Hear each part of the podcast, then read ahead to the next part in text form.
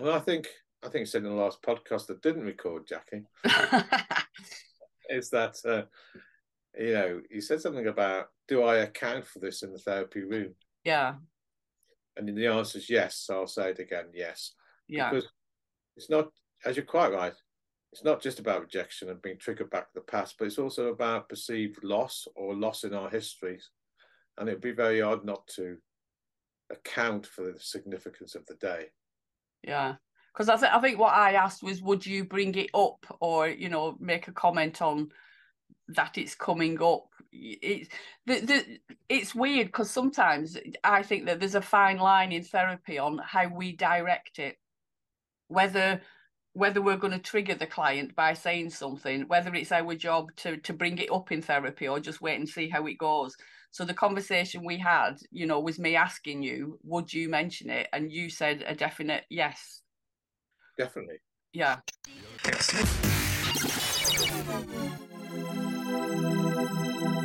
We demystify what goes on behind the therapy room door. Join us on this voyage of discovery and co-creative conversations. This is The Therapy Show Behind Closed Doors podcast with Bob Cook and Jackie Jones. Welcome back to episode eighty-eight of The Therapy Show Behind Closed Doors with the wonderful Mister Bob Cook and myself, Jackie Jones. And today we're going to be talking about relationship breakdowns inside and outside the therapy room, because it's coming up to Valentine's Day. That's a good, uh, a good day to have this conversation then. It is, it is. Um, we've actually recorded this once before, only I forgot to push the record button, so we're having to do it again. So uh, I doubt we'll be talking about the same things as what we did last time, but I'm sure it will be just as good. I thought I'd come clean with the listeners, Bob. We're not perfect. We don't get it right all the time. At least, Jackie, at least. Yeah. Okay, let's let's hit the button then. Oh, you already hit the button, so it'll be okay. Yes, it's already hit. Thank you for reminding me. No, we've got it recorded. Okay. You know, it's an interesting subject area, because mostly when you see people in therapy, unless it's couple, unless it's couples therapy, you're really dealing mainly with the relationship with themselves. Yeah. Because unless the relationship with themselves is healthy, then the external one is likely to break down. To mirror that, yeah, definitely. So is it possible then for people to have a relationship breakdown with themselves?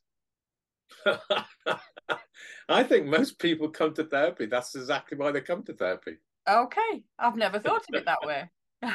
They usually come to therapy because they because the relationship with themselves has turned sour, or they've forgotten themselves, or they've cut part of themselves off, or they're fragmented. If they've got a healthy relation with themselves, they probably won't come to therapy. Yeah. Because yeah. they'll be feeling okay about themselves, and they'll pick relationships which are okay. Yeah. And over, over the last few months, I've been doing quite a lot of stuff um, on my own things about self-care and self-love and, you know, self-growth, self-awareness, self, lots of things about the self. And people feel really uncomfortable with anything that's got the word self in it somehow. It it feels selfish to people when I talk about self-care and self-love and self-worth and all those things. Do you mean it's like self-indulgent? Yeah. So they feel self-indulgent. Yeah. And like, if you know, if we talk about self-love, it's like blowing your own trumpet and thinking that you're wonderful and everything. And it's it's not the case. Where do you think those messages come from then? Well, we all know where they come from, Bob. Yeah, leading up that road.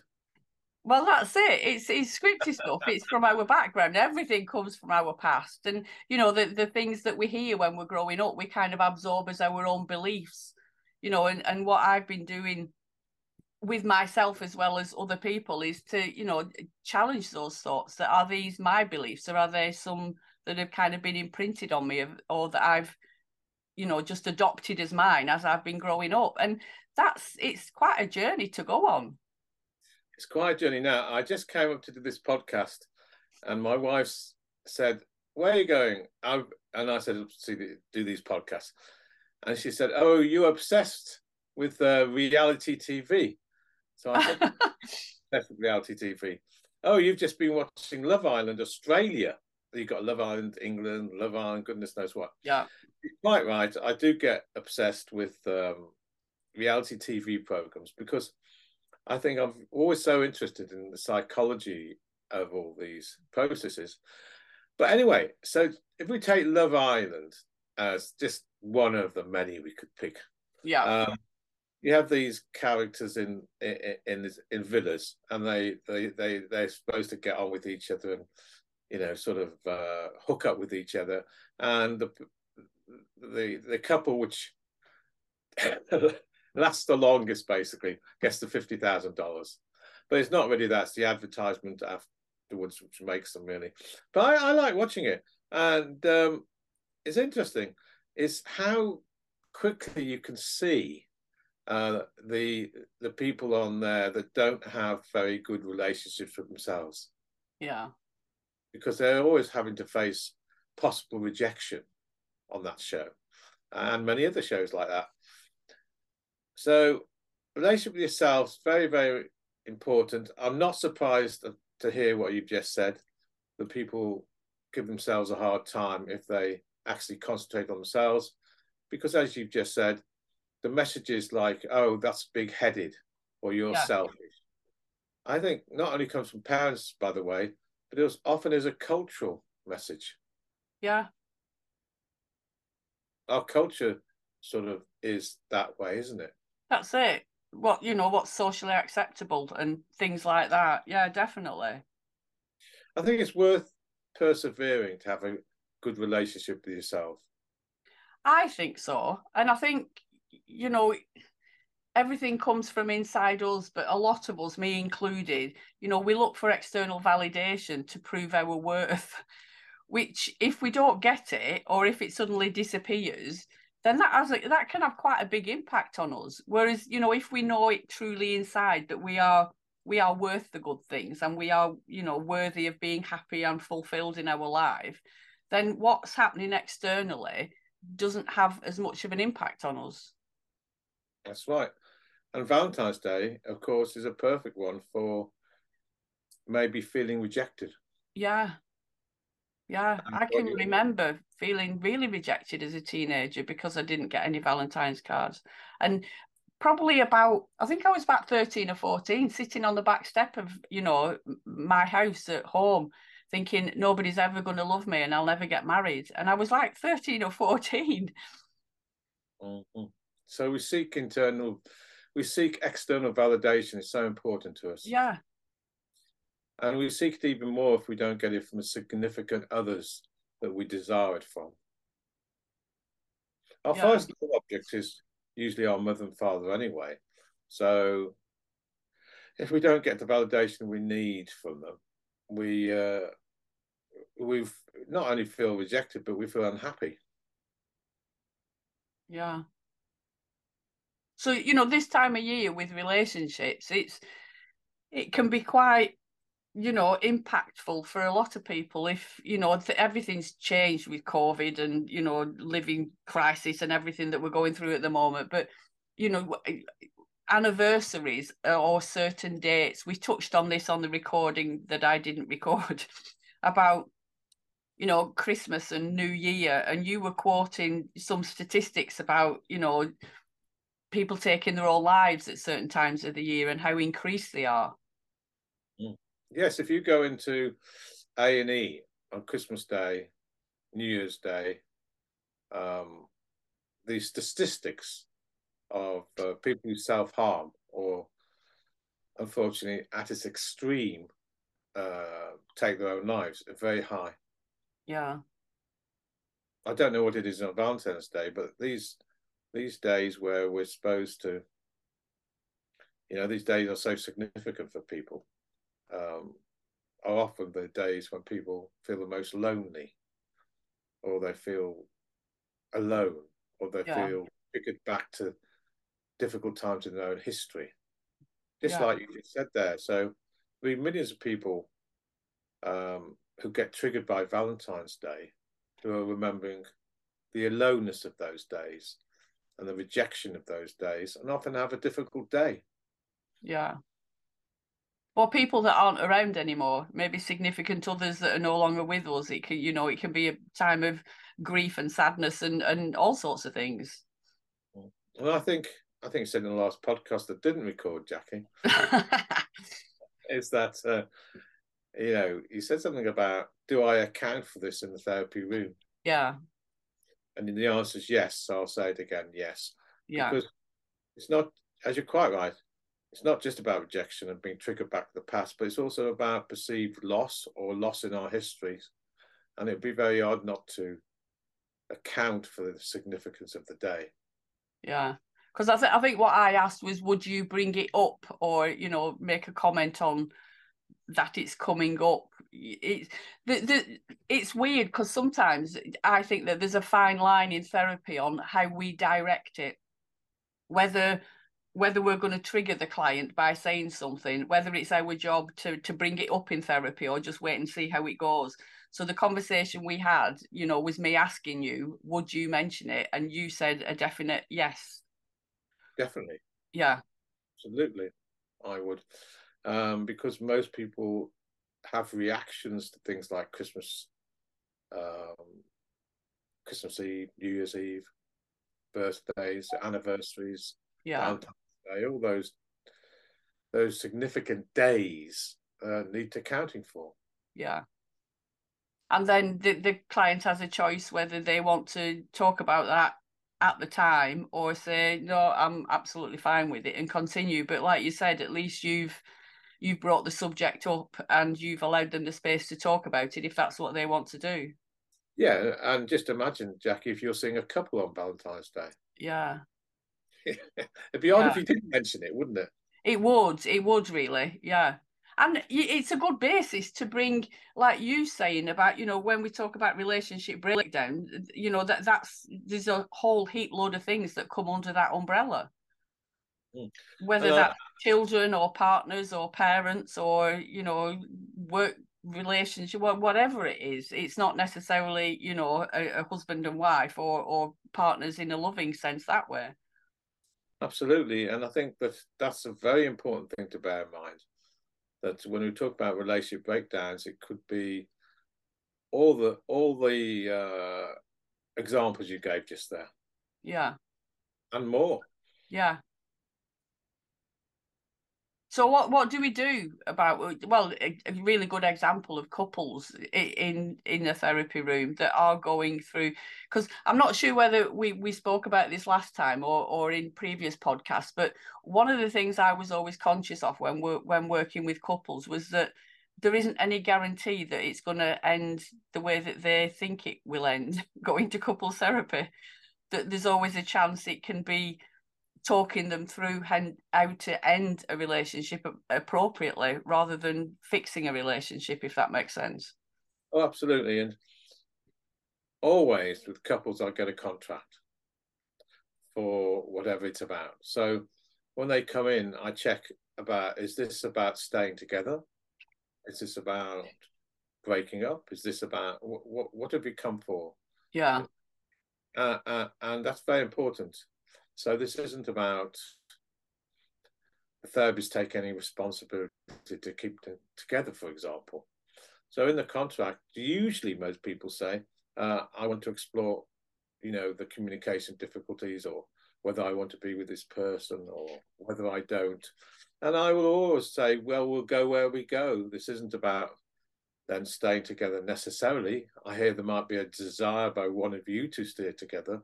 But this therapy is to explore where this relationship goes to next. Yeah.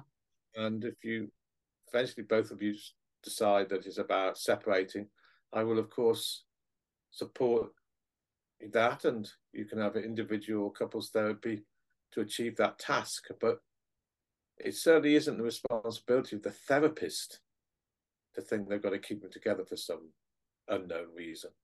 Yeah. And relationships are, you know, they kind of mirror us in a way. You know, I, I always say, and I'm sure I got it from my training, that, you know, it's a connection between two people and, and we're only fifty percent responsible for that, you know, interaction, if you will, the other person is fifty percent responsible.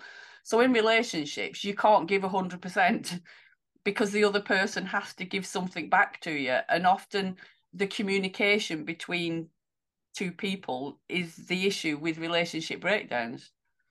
Oh, it nearly always is. And one of the things about couples work is um, invariably they'll go into a process of making you a parent. And they want the parent to resort to um, somehow wave a magic wand and make yeah. everything okay, or take the pain away, or resolve things for them. And of course, you can never be that person. No. For them. No. And it's a painful process working through it, you know, in, in couples therapy, because it's a safe space where people can talk, and you're kind of a mediator in that respect, that they each get time, you know, to listen and to speak and and those sort of things. But often they say things that they've never said to each other before. They've never felt able to or had the opportunity to. I think couples therapy is very powerful. Yeah. And I did quite a lot of it. Um, And it, I was very honoured to be part of the process. Um, and, you know, I think I think it needs a specialist training, actually, couples therapy. I mean, I know a lot of therapists who do individual therapy, and then because of that, they feel they can do couples therapy. And to a certain extent, that may be true. But I think there's, I think it's really important to have actually specialist training for couples therapy, because it's just it's a different art and a different process.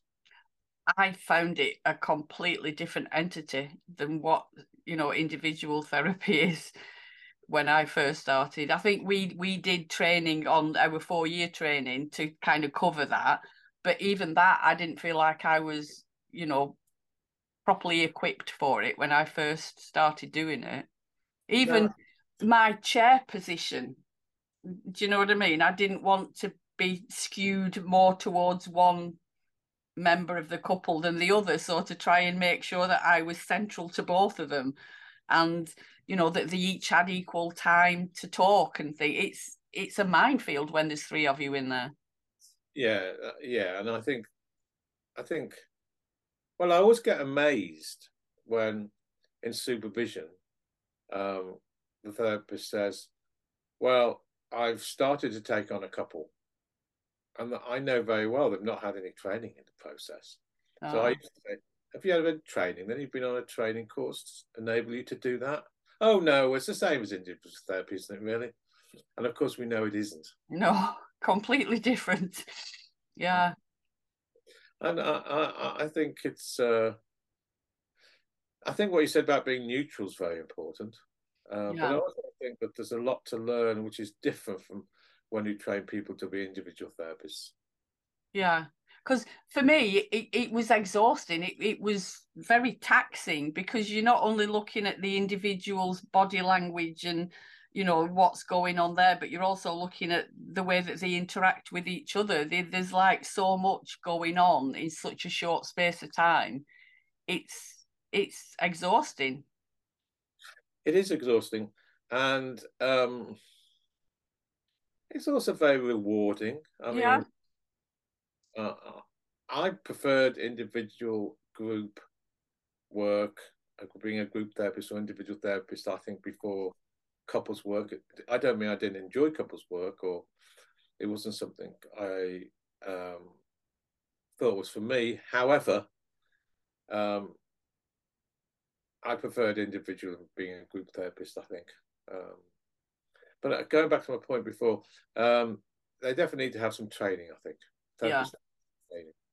Yeah, because I'm in awe of anybody that does group therapy. That's something that I've never, I've never done. Um, yeah, that fills me with fear and dread, because, you know, my my thought process is that you're constantly putting out fires, you know, and if I get overwhelmed sometimes with couples, then I have no idea what I'd be like in a, a group situation.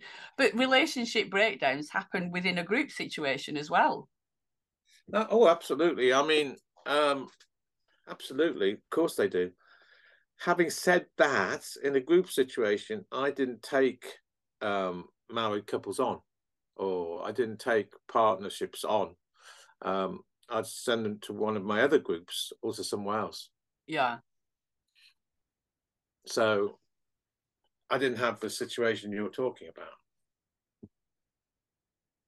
What about if there's conflict within the group? Pardon? What if there's conflict within the group between people? Oh, that's a different thing. I mean, if you're talking about, you know, people having conflict, of course I'd work on what that is all about, but I wouldn't take a romantic couple into a group or a married couple into a group. No. That doesn't mean people listening here, here may have a different view on that.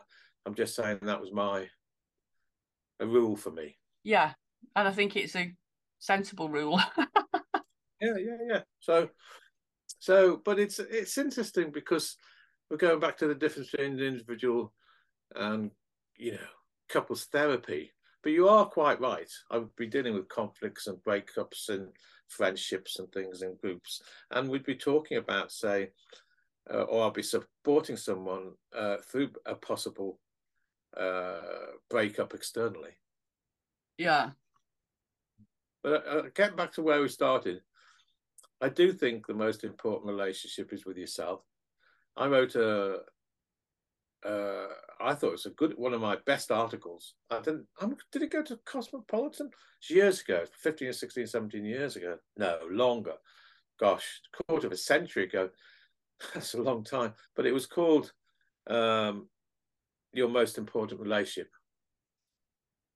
And it was all about, you know, be compassionate with yourself and yeah, uh, love yourself.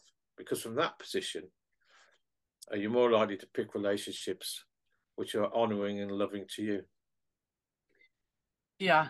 And like, you know, we touched on it at the beginning, our, you know, relationships are modelled to us, I suppose, when we're growing up. And, you know, having a fear of abandonment if our, you know, upbringing wasn't that good, um, and things like that, we will take that into relationships that we have with people. You know, you might find that one person in that relationship is quite needy or clingy and doesn't want the other person to ever go out on their own or do anything, in, you know, independent of them and things like that. So, you know, working on yourself, your self-esteem, your self-worth and all those sort of things not only helps you, but it also helps massively in relationships. Yes, and I, I was interested that, to hear, though it wasn't surprising for me to hear, that the people that you've worked with in this area uh, found it challenging. Really challenging. Mm. Yeah. It's... I, th I think it's more the fact that it's it's looking inwardly and doing all that sort of work rather than outwardly and getting validation for it. You know, we live in a social media environment now, so the amount of likes and clicks you get on Facebook or Instagram or TikTok or whatever, you know, strokes your ego and, and gives you a sense of, you know, recognition and everything. But take that away, and it's really difficult for people to to know their true self-worth without it being told to them by somebody else or something else. That's right. That's right. And I think one of the most important things from childhood is to build up what I would call a stroke bank. Yeah. Logically. So a stroke bank, for people listening, it's a transaction analysis term again. A stroke is a negative or positive um, recognition. So I'm talking about positive stroke bank here, so that under stress, we can talk to ourselves positively. Yeah. We don't build that up. Um, we can be pretty sort of um, empty. Yeah, absolutely. And we've got nothing to say to ourselves. Yeah. Which is positive. Yeah. And when things do happen, like relationship breakdown, we've got nothing to fall back on. You know, which it, it is, you know, it, catastrophic for some people when a relationship breaks down. You know, one, they don't know how to be a single person and independent on their own, but it just reinforces all the negative things that they think about themselves. And it, it you know, it can be really difficult. That's right. So I teach people or work towards people being interdependent, yeah, rather, rather than de dependent or symbiotically enmeshed. Yeah. So it helps if they've got a good relationship with themselves, though, so they can focus on, you know, being interdependent rather, yeah, than dependent or symbiotic. Yeah, definitely. But they need to be able to have a positive narrative to themselves, and they need to be able to treat themselves compassionately, I think, for that to happen. Yeah. And I, th I think that's that's a really good point, is, you know, often we find it a lot easier to be compassionate towards other people, whereas not necessarily with ourselves. You know, if we make a mistake or we get it wrong or or anything like that, we're usually really good at beating ourselves up, as opposed to, you know, yeah, being compassionate. And if we knew a better way, we would have done it a different way, I'm sure. Absolutely. And another thing to look for when we're in this area is loss and loss and abandonment and neglect in childhood. Yeah. I was just thinking of my daughter, who was very attached to a um, her a young friend, uh, and very early on, I think, me talking about six or seven, this year, this friend that she'd attached to left and left the country and had to, because their parents were from another place. And Jessica got so upset. Yeah. And um, I think that if we carry those abandonments, or we think in some ways we're at fault for people leaving us, we often find it very triggering. Yeah. If we think someone's going to leave, or we think somebody, you know, is going to abandon us, when in fact they might not be at all, but we put that situation onto the relationship. Yeah. Then it can become very unhealthy. Yeah.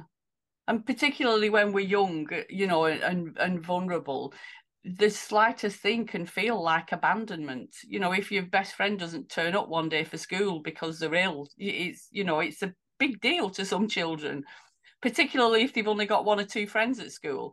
Yeah. And yeah. And if they're only children as well, I think they don't... Um, from a very early age, they don't learn to do central tasks for it, though important for relationships, like sharing, maybe. Yeah. Le learning things that they would bounce off their sisters or brothers or um, other friends. They play out fantasies in their own heads rather than learning these developmental tasks which are needed for relationships. Yeah. So these are the sort of things, as a therapist, you would go back to. When we when we're exploring uh, maybe relationship breakdowns, which should be reported by the individual in therapy. Yeah, yeah, and you know, Valentine's Day and you being in therapy is is an opportunity to go back and to to revisit some of those things about the past, and you know, how relationships were modelled to us. If you know, if we've got parents that are constantly arguing, and you know, one of the things I used to say a lot with with my clients is, often as children growing up, we see we see the arguments, we see the you know the the shouting and and all those sorts of things. I'm kind of talking personally now about my parents, but I never saw the makeups and the comeback togethers, so I never knew what happened. It was like, we have a massive argument, we don't speak to each other for ages, and then suddenly everything's back to normal. So I never really knew the process of talking and communicating and sorting out a problem. It just was a problem, and then it wasn't a problem. Yeah, these are all things to explore, I think, in therapy, when we look at breakdowns in relationships or relationships staying together. Another yeah. area is celebration. Yes, yeah. So, for example... Well, let's take Valentine's Day. I don't think he, I don't think he's, a healthy relationship is about waiting for one year to get validation. Exactly. Yeah. I think a healthy relationship is when you celebrate each other each day or each week, or at least every I think I was going to say monthly, but I think I would I teach my clients to concentrate on celebration in the relationship regularly, rather than, you know, having to wait a year, for example, which I think is very extreme. Yeah, I can remember. I'm, you know, my my daughter and my son-in-law are both in the military, and before they got married, they used to go and see Padre, and they did, I think it was a six or eight week course, if you want to call it that, on relationships, and they used to go through different activities every week, you know, with each other, because, you know, the percentages of, of breakdowns of marriages in the military is is higher than, you know, the general population or whatever. And even now, to this day, one of the things they do every single day is to tell each other three good things that have happened that day and three not so good things that have happened that day.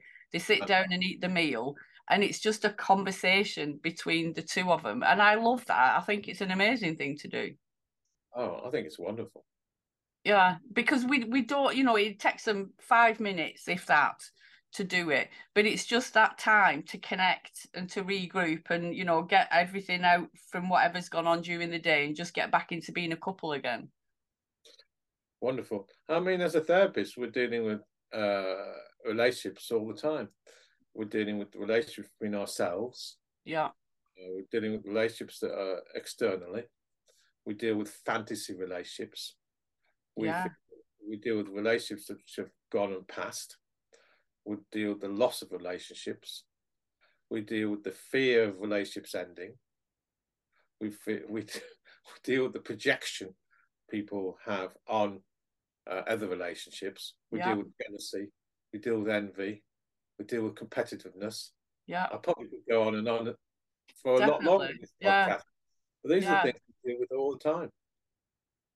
So, if you are listening and you're a therapist, don't be, you know, afraid to broach the subject. It's coming up to Valentine's Day, and talk about relationships.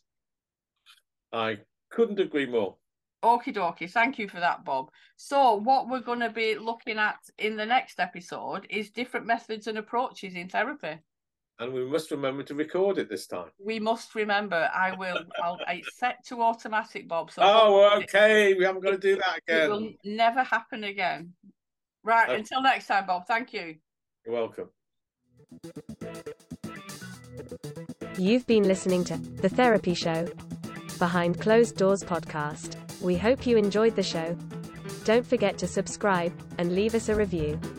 We'll be back next week with another episode.